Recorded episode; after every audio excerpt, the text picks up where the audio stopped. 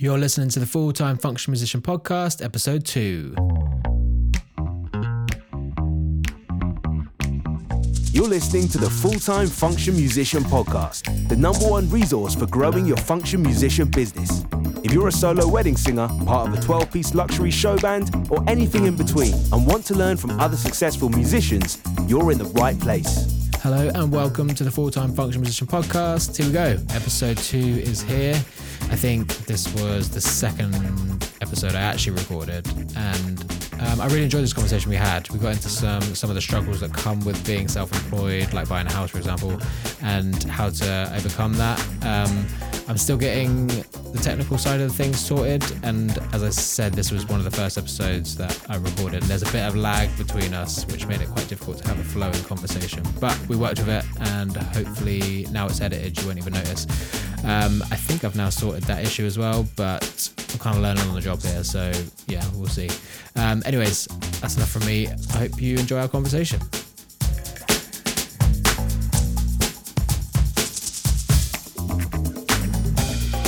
Yo, hello, and welcome to the Full Time Function Musician podcast. On this week's episode, we have Bob McQuaid, a jazz and swing singer from Ireland who's been a full time function musician for the past 11 years now. Bob, welcome to the podcast, man. Thank you very much, Jack. Thanks for having me. Oh, absolute pleasure, mate. Um, from our brief chat before, it sounds like you're going to have some really interesting things to talk about and some things I haven't discussed before. So yeah, just to kick things off, man, I'd love to go into a bit of background about how you got started in in the industry, um, and how you sort of get in your first gigs, that kind of thing. Yeah, absolutely. So um, I suppose the best thing to start off would be to say that my parents were both part time uh, musicians. They, they gigged at the weekends. They had a job during the week. Um, so I grew up very much with music in the house. Um, Mum and dad would have the band over, they'd be rehearsing. Um, we had a piano in the house from when I was very, very young. Awesome. Um, what kind of musicians were they? So they were they were pub musicians. They would play kind of you know the charts, kind of function band type musicians, basically.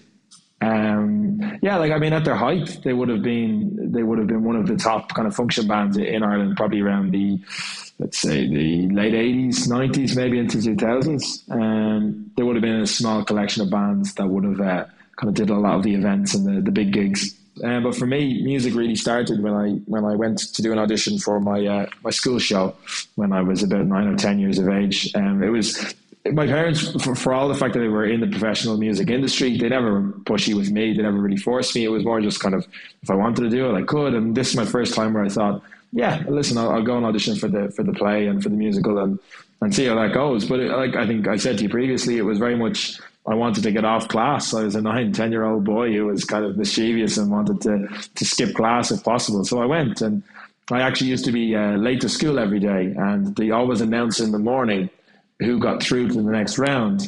And so I used to come in late every day and my friends would tell me, oh, you, you got through. And I'd be like, oh, did I? Okay, okay. And this went on for a few weeks until eventually I was, I was cast in the lead role. Awesome, yeah. Um, I totally feel you about the skipping class. I'm pretty sure that's why I um, I started guitar lessons at school was because they were doing it during class. Um, but from there, just started gigging. Yeah, yeah. So basically, that was kind of my first introduction to it. Progressed through different theatre schools, all that kind of thing, and moved my up all through my teens, all, all amateur stuff, and, and loved it. Um, but always with the kind of idea in my head that I wanted to to work professionally, and that's where I wanted to go. And so when I kind of shared that with my parents and we talked about it, they kind of said, "Well, look, you know, you're you're too young to to gig in pubs." Yeah, I was in my my mid teens, and so they said, "Why don't you come along to our gigs?" And obviously, you know, uh, the, the pubs aren't going to mind a sixteen year old if he's with us. He won't mind. Come with us and get up at a half time of our gigs when we're taking a break and do a fifteen minute slot on your own and kind of experience what a, an audience is like, what a pub is like.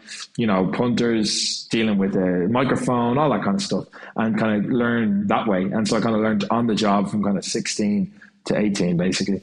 Nice, yeah, and I guess started getting that um, buzz of uh, performing and just wanting more of it. Yeah, without a doubt. Like I said, I really first learned that rush of performance when I was doing the the, the drama stuff. I, I, actually once said to, to my, my mother when I came home from my show, I said, you know, I was shaking backstage, and she said, "Oh God, you poor thing." And I said, "No, no, no, Mom, I just couldn't wait to get on. I just I just wanted to get onto the stage and, and do my thing, you know." So that was that was where I first tasted that, and then when I went into the gigging in the pubs, there was the excitement of it being about just me about me just being on the stage on my own and having to create all of this myself. There was no set, there was no big band at that time. It was just myself and some backing tracks, and I just had to to create the show all by myself and paint the picture, which was uh, an exciting challenge for me. And did you find jazz straight away, or did you start on on something else and, and move on to jazz? Yeah, it, it, was a bit of both. I mean, I think, like for me, really, the, the, in relation to the genre, style, kind of what music I was going to play, I, I kind of had to look at myself and listen to my own voice and find out kind of where it's at. I'll be perfectly honest. As, as a teenager, you know, I went through puberty and, and I was a soprano when I was 12 or 13. And uh, going through puberty, the voice changed an awful lot. And suddenly my higher range wasn't there anymore and all my friends could hit these notes and I couldn't and it was really infuriating for me and I wanted to find kind of where my place was and if I'm being perfectly honest, you know, Michael Bublé came along at a time that that was really good for me because I heard somebody on the radio with a similar style or tone or even just registered as me and I kind of went okay and that kind of opened the door a little bit for that for me and so I kind of started listening to it started to sing it um, and, and kind of went from there. Awesome. So obviously you were going out with your parents at first, but when did you start to venture out into your own gigs? Yeah, so I mean, it, it was in my mind, uh, like I said, all through that time. When I turned 18, um, I wanted to start kind of looking for gigs. Um, so my dad uh, was there. I offered myself up to do a charity gig for free um, in the in the local hotel. And uh, when I was there, my dad kind of acted as my my agent or my manager, and he just kind of went and spoke to the management in the hotel and said, "Look, my son, he's a young talented singer. He's doing his charity event tonight in your in your venue. Can you have a look at him and see what you think?" So so he did, and he liked what he saw, and he said, "Look, we'll keep you in mind." And that was kind of where we were, and I was kind of like, "Okay, we'll see what happens from there." And about two or three weeks later, I got a phone call saying someone's let us down last minute. So I was eating my dinner. He said, "Could you come up in two hours and?" And do a gig. And I said, uh, yeah, okay. So I, I, jumped up and my parents had all the equipment so I could borrow that. And I went down and, and did my did my first show for a group of American tourists um, down in my local hotel. And yeah, it went really well. And on the night, then the manager offered me 20, 20 dates um, on that day. So uh, that really got me going. Yeah, I mean, that sounds like a bit of luck, but also um, putting yourself in the position to be able to find that luck in the first place. Yeah, it's sorry just to touch on that jack it's completely true and I actually i found that happens more often than not in the music industry. You, you definitely need luck but you got to put yourself in as many places as you possibly can to, to get lucky if you know what i mean. Exactly as you said. Well yeah um, you make your own luck as they say. Um, but moving on from there slightly i know from our previous conversation there was a tour pretty early on in your career yeah, very early on. So actually, it was kind of coming around the same time as I got that gig in the hotel. It was all very, very close, close together. I was on a show called The Voice. I know you guys have that over in the UK, but it was the Irish version of it. Um, that same year when I was 18, and uh, I was very lucky. I was able to turn two chairs. Uh, Kian from Kian from Westlife um, and Sharon Corr from the Corrs. They both turned for me on that show and, and liked my voice. Um, I ended up going with Sharon and going on to her team and moving on to the next stage, which is the battles. And fortunately, I was I was eliminated at that stage. But I met some great people, great people in the industry uh, within that show. And one of them was, uh, was a man called David Hayes, an absolute musical genius. He's done done everything, um, Riverdance, all, it's just millions of things. He's just a, a brilliant musician, great guy. But um, he, he took t- took a liking to me and my voice. And basically, um, two months after I filmed The Voice, he uh, he offered me a tour to go to Germany with an Irish production called Irish Dreams. So it was my actually first proper professional gig. I went across to Germany for three weeks, and we did I think we did 18 shows in 20 days. Yeah, so it's amazing. Wow, yeah, that must have been a pretty exciting experience, and I um, imagine you learned a lot from it. How did you find that transition from playing pubs and things to, I'm assuming, much bigger stages? Yeah, it, it, was funny for me. Um, uh, I suppose the change that I found was how quick everything had to happen. That was the, that was the biggest change because my experience that day, like I said, was in the in the, in the hotel by myself. So I, am dictating how fast everything goes. Uh, generally, uh, in the shows, the, the theater shows I've been doing, which were a great preparation as well. But again, they come across months and months of rehearsal. You know, it's it's a long process. Whereas this was, I got a phone call and I had to be in the studio the following week. Then I had rehearsals for the following two weeks, then we were in Germany. So it was really like it, was go go go. You got to know your stuff tomorrow. I mean, he once said famously said to me, um, "Here's seven songs. Do you know any of them?" I said no, and he said, "Well, come back in tomorrow knowing them all."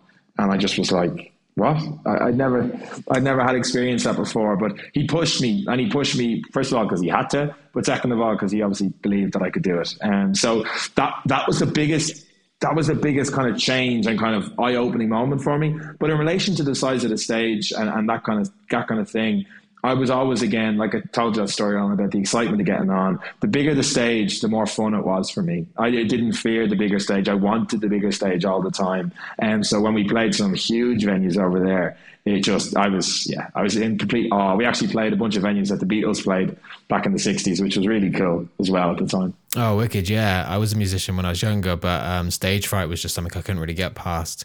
I I guess that's why I went into more of a behind the scenes role as a career.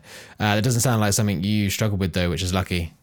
I, I definitely am. I, look, I, it's not a it's not a, a, cockiness or anything like that. I just had a lot of self confidence um, since I've been very young, and I am lucky to have it. There's no doubt about it. It's a natural thing I, have had for a long time, which is which is great. Do, do you mind me asking, just in relation, to, did you do a lot of gigs in pubs? Pubs and hotels and that kind of thing, or, or was it wedding bands? Or? Uh, so I was in a, an originals band, not a function band, um, and we weren't we weren't huge or anything. We had just played yeah uh, toilet venues and pubs up and down the country, um, so nothing quite to your scale. Yeah. I, I was just curious. The reason I was going to ask was was because if, if you had said yes, I would have said that I can relate to you in a sense that you know, it can be quite damaging for a lot of musicians. Obviously, that wasn't your experience, but for a lot of young musicians trying to start out in pubs, like some people can be really, really mean at that stage, like really, really not nice and say some horrible and do some horrible things to young musicians trying to start out in their career. Um, I mean, like to go back again, I was a very confident guy. I, I, I, believed in myself. I thought I was good at what I what I did or what I do. Um, so I was able to shake a lot of it. But I have to say, I do say quite regularly to friends that aren't in the industry, you know, it's not all sunshine and, and fairy tales. There's some tough nights, and I think some people definitely can't handle it. You know, and particularly for young young musicians starting off.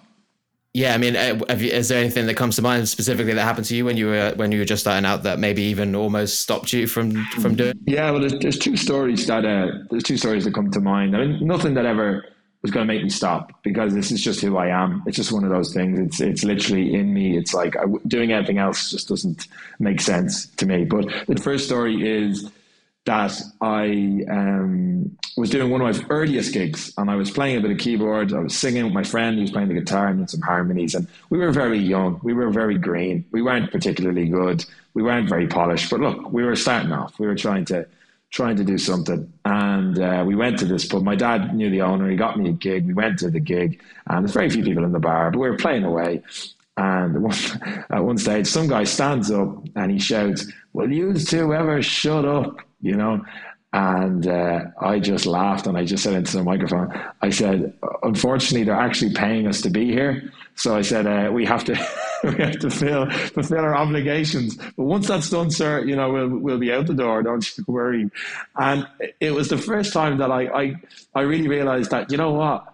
You know, especially in pub scene, not everybody wants to hear what you're going to play, or not everyone's going to think you're good, or not everyone's going to like it. You know, that was the first experience I had. Now I laughed it off. I mean, I thought it was funny. I didn't.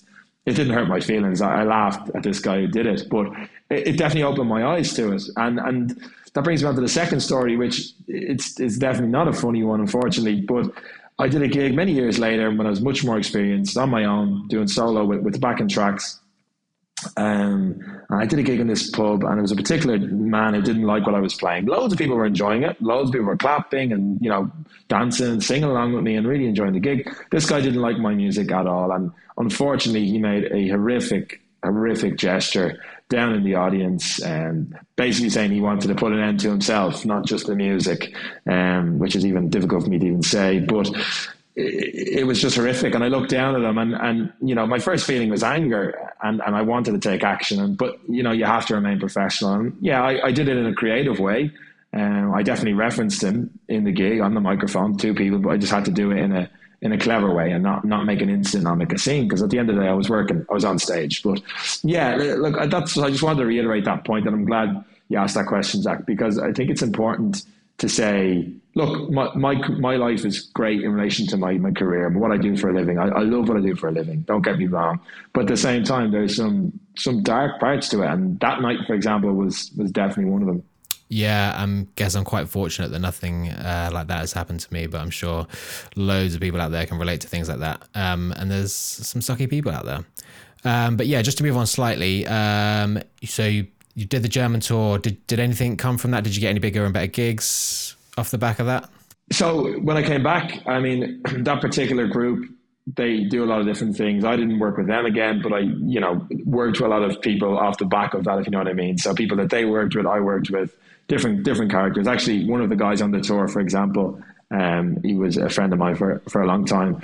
And Jay Kern is his name. He's actually Niall Horan's guitarist and MD now and that was his first tour, believe it or not.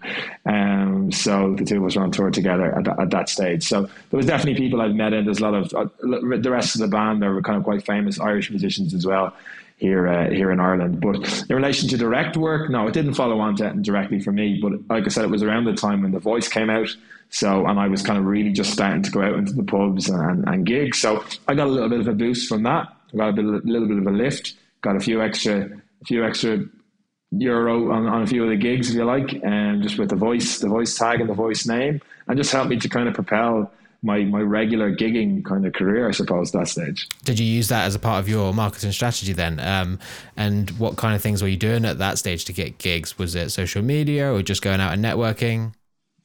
Yeah, so at the time I did. Um, I mean, later on, later on I had to drop it because it then became a stigma nearly. You know, it became I was it just it became a negative further down the road. But at, at, the time, at the start, when I was first doing it, yeah, it was great. I, I, used it on all our all our posters, all our posts, advertising, all that kind of stuff. Just trying to make the most out of what it was, the opportunity that I had, really. You know, um, in relation to marketing, yeah, I mean, I did a bit of marketing myself on social media, but really it was more what you said previously getting to know people, knocking on doors in relation to, to pubs and venues, and then also just getting to know some agents. But the agents loved it because they, they could use it all the time. They could say, for example, very simply in the phone call, we've got a guy that was on The Voice. So he stands out from the rest of our, our you know portfolio of, of artists, and then they would want to book me then off the back of it, which which gave me a lot of work starting off, which was which was fantastic, you know.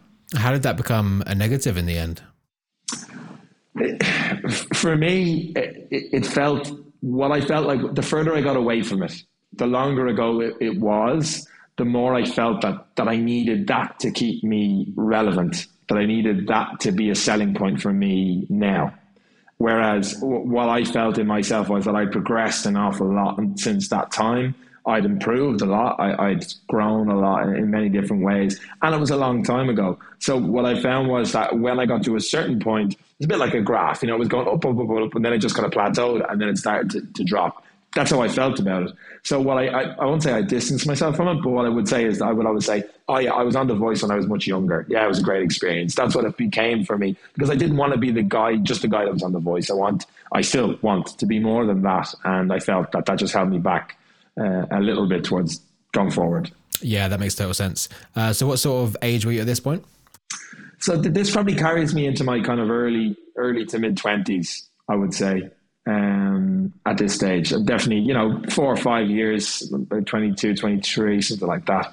Um, was when I kind of really felt that, and I wanted to go. And it was the same thing, not only just just the voice, but also the Buble kind of connection. I wanted to remove that, not the music, but the again the advertising, the marketing, the connection. I didn't want to be anybody else. I just wanted to be me and, and have my own artist profile, have my own you know style, my own just my own way of doing things. And uh, that was a big change that I kind of had in my early twenties, where I suppose I wasn't copying or I didn't want to be like anybody else. I wanted to just be me, and I wanted what I was doing to be good enough for what I was trying to achieve. So that's where my focus kind of turned in my in my early twenties then.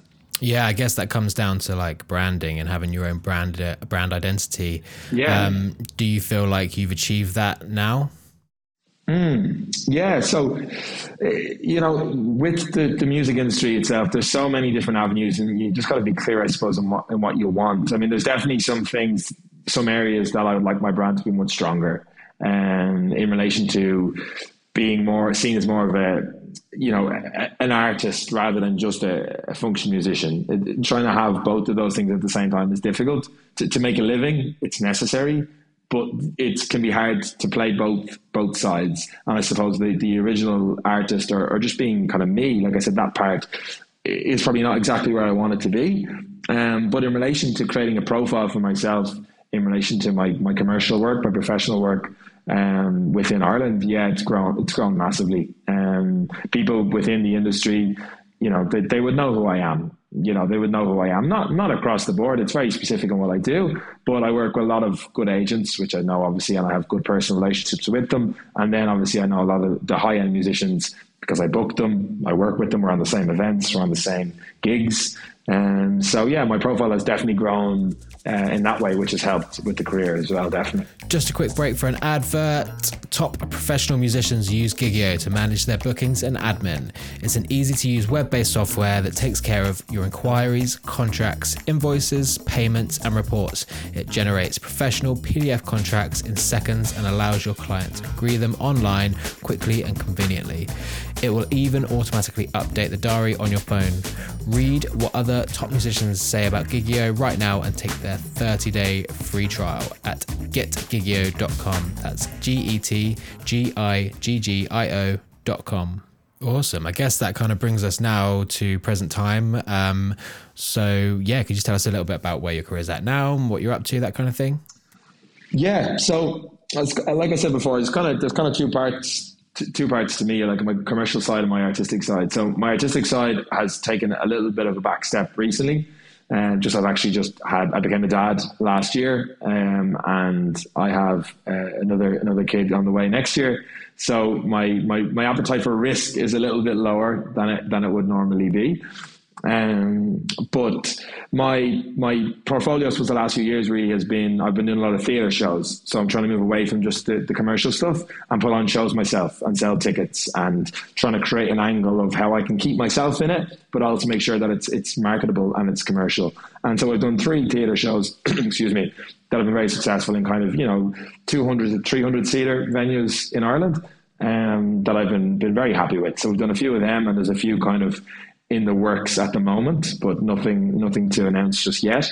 And then from a commercial point of view, um, I suppose we're, we're coming into to Christmas season now for me, so it's uh, it's just been absolute mayhem. The last few weekends have just been crazy. And then, as I say to my partner almost every year, I say goodbye to her on the first of December, and I say hello to her after New Year's Eve. That's uh, pretty pretty standard for me. So um, yeah, really really busy time of the year. Um, really kind of looking forward to getting stuck into it. Well, firstly, congratulations on the baby. Thank but yeah, I imagine that's changed things quite a lot in terms of gigging. I know you mentioned you're not quite as ready to take risks as maybe you once were, and I'm sure your time has become a lot more valuable with wanting to spend more time with your family. But how how has that change affected your career in recent years? Mm. So it, has been a complete change. It's a life change for me. So I'm actually I'm a stay at home dad now during the day. So I look after my little girl full time, and then I work uh, the, in the evenings, at the weekends. Um, so it's a complete life change for me altogether. Um, but an amazing one. I get to spend so much time with, with, my kid. It's it's fantastic, and I think it's one thing again that that I just wanted to say in relation to musicians. Something that doesn't get said enough is that you know because of the kind of lifestyle we live, a lot of the times, sometimes people can just see the negatives in it. Um, but the positives are obviously, I mean, from what we do, we love what we do, and you know we can get well paid, etc., etc.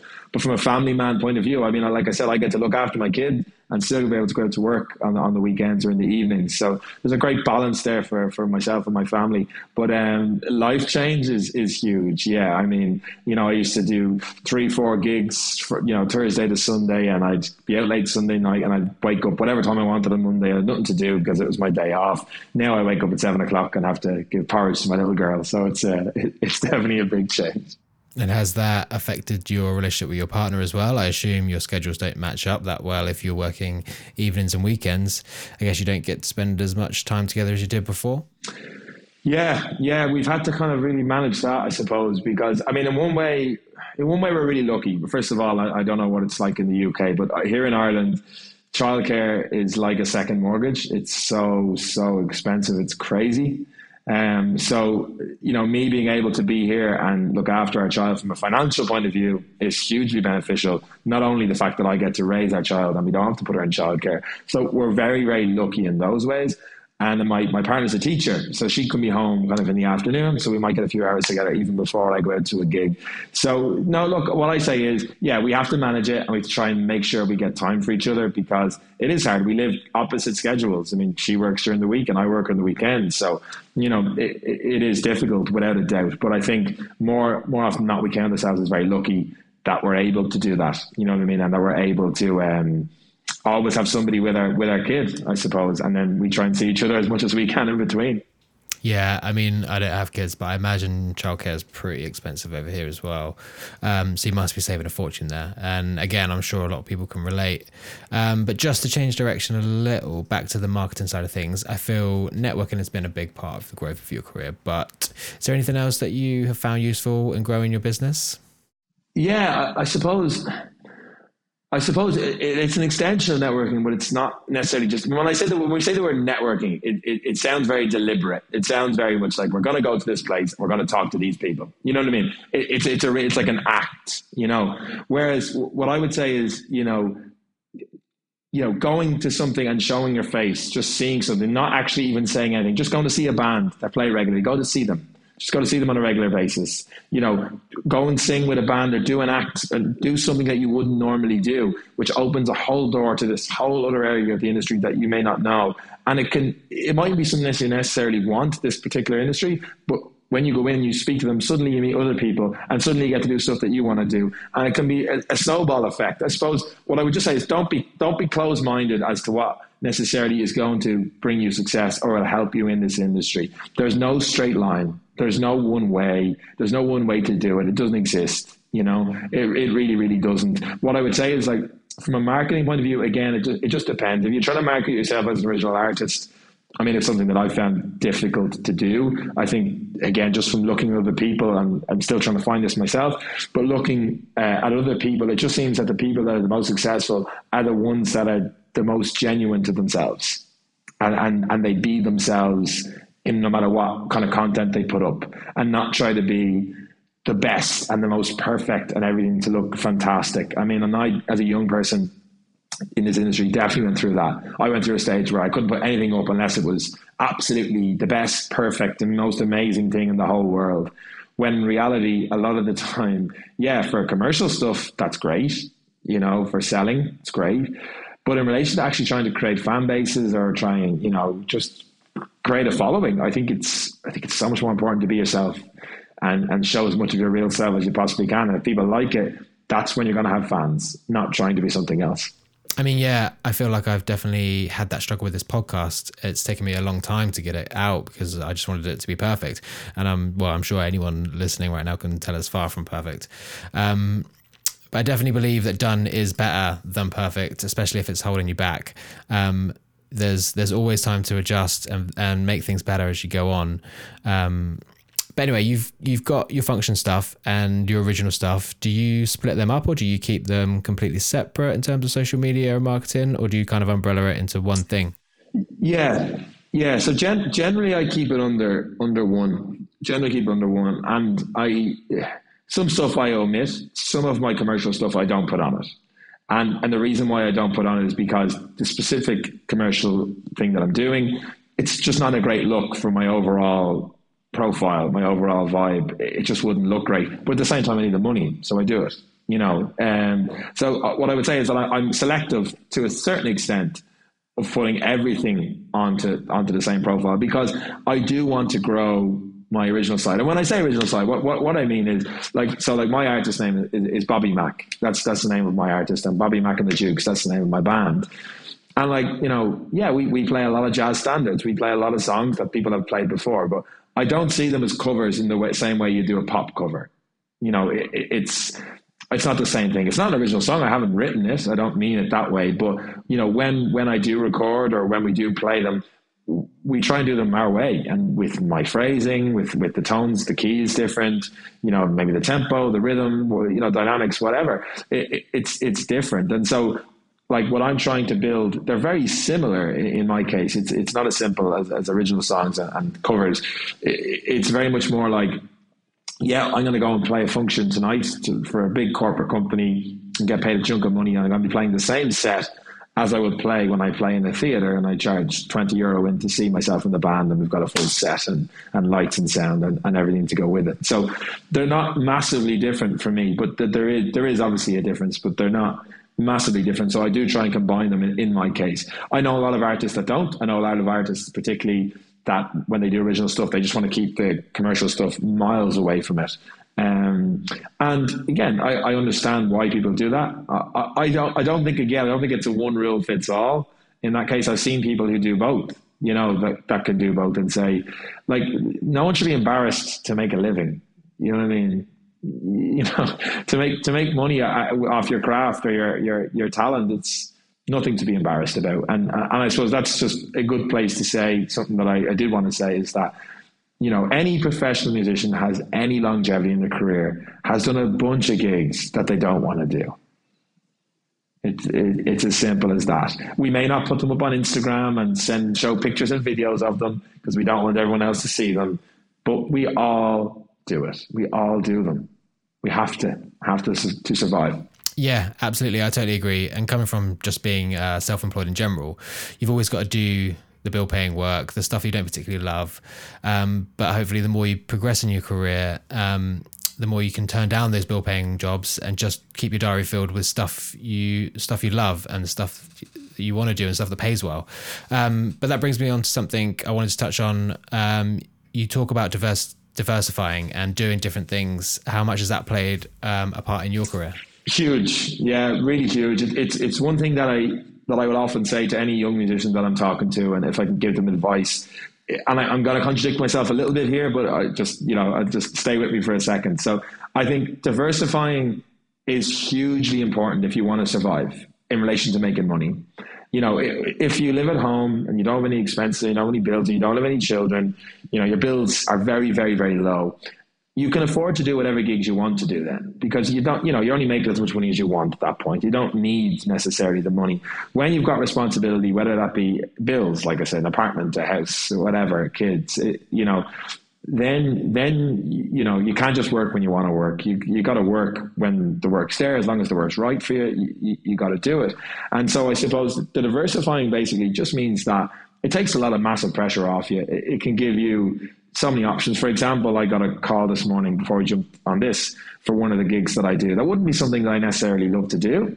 It's not necessarily my dream in life to perform these kind of gigs, but hey, I worked with this guy for two years. Every now and again, he rings me up. He says, "Here's the date. Here's the time. Here's the fee. Go and do that for me, will you?" I say, "Yeah, cool." No problem. So I go and I do the gig for him. Um, and, you know, I've got lots of those kind of relationships, you know, and I've got a big band, I've got a small band, I've got a solo act, I've started to do voiceovers recently. You know, there's lots of different things. They're all within the performing entertainment industry, but they, they slightly they slightly vary. And it's just not to pigeonhole yourself, you know, and keep your options open. I mean, as a singer, you know, I'm the first guy that gets booked. So, I, like I said, I can do solo. I can go and play piano myself. I can hire a piano player. I can have a nine-piece band. I can I can do whatever I want within that. But it's it's keeping those options open. So basically, if an opportunity comes up, you just basically need to say, "Yeah, I can make that happen. I can look after that. I can sort that for you." I mean, I know people who are like, "We're a five-piece band," and a gig comes in for a four-piece, and they won't take it. It, it, it, sounds ridiculous, but it's like in their case, it's like, well, the five of us are in the band, so we, whereas you know, in my case, yeah, I guess it just comes down to like a loyalty thing, right? Absolutely, and I don't want to, you know, I don't want to criticize anyone for having a band like that. There's absolutely nothing wrong with it, and it works absolutely fine. It's not the way I do business. I mean, I run the band myself, and so the band can be as big or small as the client needs. I mean, I obviously deal with the clients as well myself. So, you know, look, that's just my business model. It's not not the only business model, but going back to our original point, it does help to be very versatile and it does mean that gigs are not passing you by and that you're able to keep the gig and you know and you know get paid for it basically and keep the work coming in. So i think yeah going back to start your point it's really important to be um, like to have a diversified portfolio without a doubt. But what i just wanted to caveat that with and i know this is a long point the only caveat i have to that is I would also say that to be a professional musician for a long period of time, I also think it's quite important to know what you're good at, to find that early on, and don't just do anything. In that sense, like knowing what you're good at is is really important because that's the thing that will make you the most money. if that's what you're best at, that's what will make you the most money. So it's really important to know that, and that should be the center of your your career or your, um, portfolio. Like I said, jazz and swing. That was my thing. I learned it very early on. I was like, "Hey, I can be, I can be really good at this," and so I stayed there. I could have gone and done wedding band gigs, you know, just the pop hits, and I would have been bang average. I would have made money. I would have been able to do it. I would have been fine but it would have been I would have been very average, and I just wasn't happy with that. I wanted to be better than that, and so I found the thing that suited me. So I think that would be just another point on that. Yeah, great stuff, man. Um, so there was one last thing I wanted to cover with you, which I thought was really interesting when we first spoke, um, which was that the fact that you had to take a full time job in an office so that you could um, afford to buy your first house. Um, could you tell us a bit more about that? Yeah, the most difficult 15 months of my life, Jack. oh, I've never, I've never done another job ever. As I said to you at the start of this call, you know, I started um, in the music business when I was 18 years of age. I, have never done anything else. Um, so to to have to get a full time job to buy a house was was heartbreaking for me. Um, but but basically, when we went to the bank and we went to the brokers just to try and talk about how this would work, they were basically they basically, regardless of how much money that I made, that that part was not important. They wanted to know the guarantee of money for the next you know 40 years and there was only so much proof that my tax returns would give them now i'm saying this now you know there are musicians who absolutely get uh, mortgages in ireland as full-time musicians it is possible but it's very, very difficult. It's extremely difficult to do, and it can be a very long and prolonged process. So, I made the decision um, when we had my daughter and we were living in a one bedroom apartment that uh, we needed to get a house and we needed to get a house quickly.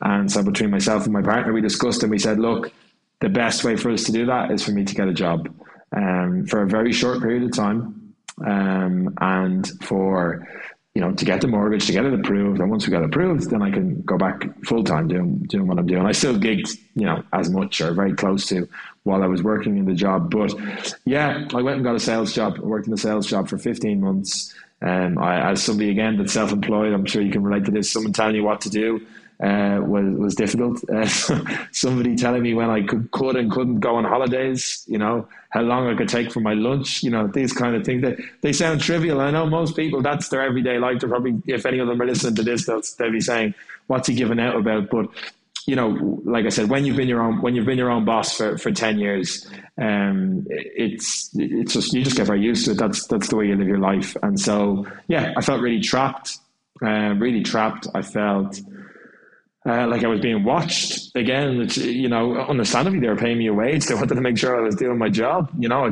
I completely get it. You know, I, I don't, I've no, no bad feelings towards them about it. But at the end of the day, you know, I didn't really want to be there. Uh, I wanted to have a house, but I didn't really want to be there. But look, I'm not gonna, I'm not gonna come on here and say I didn't do my job. I was professional. I did my job to to a minimum level that was required, that was acceptable but I did it. You know, I made my sales, I got my sales in, blah blah blah. Um, but yeah, it was really hard, and I think for any musician, you know, I imagine they probably would relate to this feeling. Uh, for the whole time I was there, I just felt like I was telling a lie because I was. You know, I mean, ultimately I was. But the the part that really hurt me was that since I've been 18 years of age, I'm so proud of what I do. I'm incredibly proud of what I do. It's it's who I am. And for me to have to lie about that for a long time was not nice. And I didn't I did not enjoy that one bit. Um, so and I still feel like that today. I still I don't regret it because I have a house now for my family and I provided for them and we have a lovely home and you know it's great. But it was hard. It was really hard. And, and I said to my partner after we, we bought the house, never again never again. Couldn't do it again. Once, once was once was too many for me. When you took the job, did you know it was going to be fifteen months, or could would it could it have been much longer than that? Yeah. So again, the, the housing situation in Ireland is absolutely horrific. Our, our, housing market is just an absolute like it's a disaster. It's a, basically it's just an absolute disaster. Um, and so I didn't know how long it was going to take. What, what we said was, I kind of said two years. That's kind of what I'd said to myself um, I'm going to do this for two years because I thought that's how long it would realistically take us to get the house. Now we were very fortunate; we got a house quickly, and it worked out really well. So we actually had we actually moved into the house after a year in the job. Um, and the reason why I stayed on for for the extra three months was we just bought a, a second hand house and we needed to put work into it. So I said, look, you know, my, my partner's a teacher, so she was going to be off in the summer. So I said, look, what I'll do is I'll just work an extra three months up until the summer because we had childcare organised that stage for my, my daughter as well. And so I said, look, we'll, I'll do an extra three months, get a chunk of extra money so we can, you know, get some work done, I suppose, when we move into this house. So, so that was, that was the thinking. But yeah, I committed to two years. Um, so after we had the house after a year, the last three months actually were the hardest because I knew I didn't have to be there at that stage. It was actually completely by choice. You know, they were they were the most difficult months. But um, yeah, look, it, you know, it might it might have been much longer. I don't know. I said to myself two years, but it, I think for other guys, other musicians, it can it can be a lot longer than that. Sometimes they have to stay there. Sometimes they haven't got a choice. Um, and did it affect? I know you said that you were still gigging sometimes, but it must have it must have been gigging less. Um, with working full time as well. Mm. But um, I guess you you need to stay stay out there. You can't disappear because otherwise you, are going to lose everything you've worked for already. So how did you manage that? lots of uh, lots of tricks of the trade, Jack. Um, very fortunately for me, I worked from home two or three days a week, which was which helped. Um, I had flexi time so I could work up. I could stay late on a day I wasn't gigging to be able to leave early on a day that I was gigging. Um, but there definitely was some. there definitely was some days where I was technically on the clock and I was in the middle of you know Mustang Sally or something on the stage. You know, so uh, there was definitely definitely some crossover. Um, I didn't want to let it go. That's the truth. I didn't want to let it go. I, I was, you know, almost fighting against this. It was like if I'm not going to take a gig or I'm not going to do a gig because I'm sitting in an office, that was just going to kill me. That was just going to absolutely kill me. So I, I, was so determined not to let it affect it. It probably affected a handful. There was probably, looking back, I can think of a handful that I probably just couldn't do because we had a meeting that day and I had to just say no. You know, I, I couldn't miss the meeting. But any any other version of that, if I was at home or I could leave early at lunchtime or anything like that, I, I did it. I, I made it work in whatever way I could. Yeah, I mean, uh, I guess the key takeaway there is that you you've got to do what you have got to do to make to make your your dreams come true, um, whatever that is. And I mean, I had a sort of a similar story when it when it when COVID happened. I was self employed, working in my studio then, and um, and COVID came, and um, I had no work. I couldn't work, obviously, so I had to get a job uh, in a warehouse. Um, and yeah, again, just got you have to do what you have to do sometimes. Yeah, definitely. But I just want to touch on that as well because you know I completely agree. And this is I'm coming on here talking this today as somebody who's worked full time for for 11 years. I would never have any judgment for somebody who needs to supplement their income and wants to work in, work something else to, to, to work in their music. A lot of original artists, for example, they feel that way. We talked about it earlier on. They feel like doing covers and all. It's just they don't want to do that. They want to work in a cafe and then do their original music at night time. And like that's listen, that's that's a life for people as well, and that's completely cool. I suppose for me, my mindset and my attitude has always been towards it is that I want to make money from my talent and my craft. That's what I want to make money from, nothing else. And so you can do that. You've got to diversify, but you can, if you have talent, you can do it. You absolutely can do it, but you've got to be open minded. You've got to do other things. But yeah, that was my, I was stubborn about that. That was something I said to myself: I'm going to make money from my talent, whatever way I have to do it. Find a way, find a way, because I don't want to do anything else. Yeah, good stuff, man. Um, so just to move on slightly from that now, um, what's coming up in the future for you? Have you got much planned for next year? Mm. Yeah, so we've got basically, like I said, the Christmas season is what's coming up now, basically next few weeks. So I'll just be head down for all of that.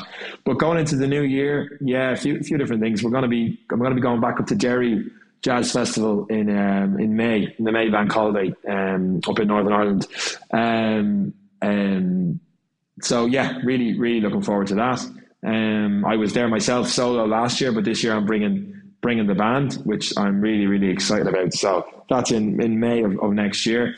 Um, and then I've also, like I said, I've got one or two two shows that I really want to start pushing from next year. One of them, for example, is a, is the kind of Nat King Cole songbook um, that I that I debuted this year. Um, it's something that I'm looking to bring. It's something that I'd really love to to do in the UK as well. Uh, there's something about the the the interracial thing that, that I like about it as well. Because when I do shows like that, it's like I don't do a tribute where I need to look like them or dress like them. It's like a tribute to me is me going, I love your music and I want to do as much justice to it as I possibly can. And so, yeah, there's something about that that I love. I used to do a Gregory Porter show as well. Um, so I, am I'm big into that kind of music. But um, yeah, the Nat King Cole thing is something I'm looking to, to possibly push next year and see can I get a few dates in for that. Awesome, man. Um, so I guess just to finish things off, I think we touched on this a bit earlier with some of your bad gigs, or some of the bad experiences, anyway. Um, but um, yeah, have you got any any good stories from great gigs you've you've played that you'd like to share with us? Yeah, best gig. Um, I mean, our debut, our first year at the Cork Guinness Jazz Festival. Um, it's every October bank holiday. It was our first time doing it back in 2019. Um, 2019, and yeah, we played to one of the biggest venues there. There was about a thousand people in the audience. You know, we got up, we plugged in. I just remember turning around and smiling at my band and just kind of saying, "Let's go, let's do it, let's just enjoy this." And we did. We had an absolute ball. That was that was one of my highlights because getting into that festival was such a huge achievement for me. It was something that I've strived to do for a long time. So I was just so proud and so happy to do it. And then the other the other one that jumps out to me is my first ever theatre show um, is in, in, in the in the theatre that I used to do my, my drama and my musicals in from the age of 10, 11, 12.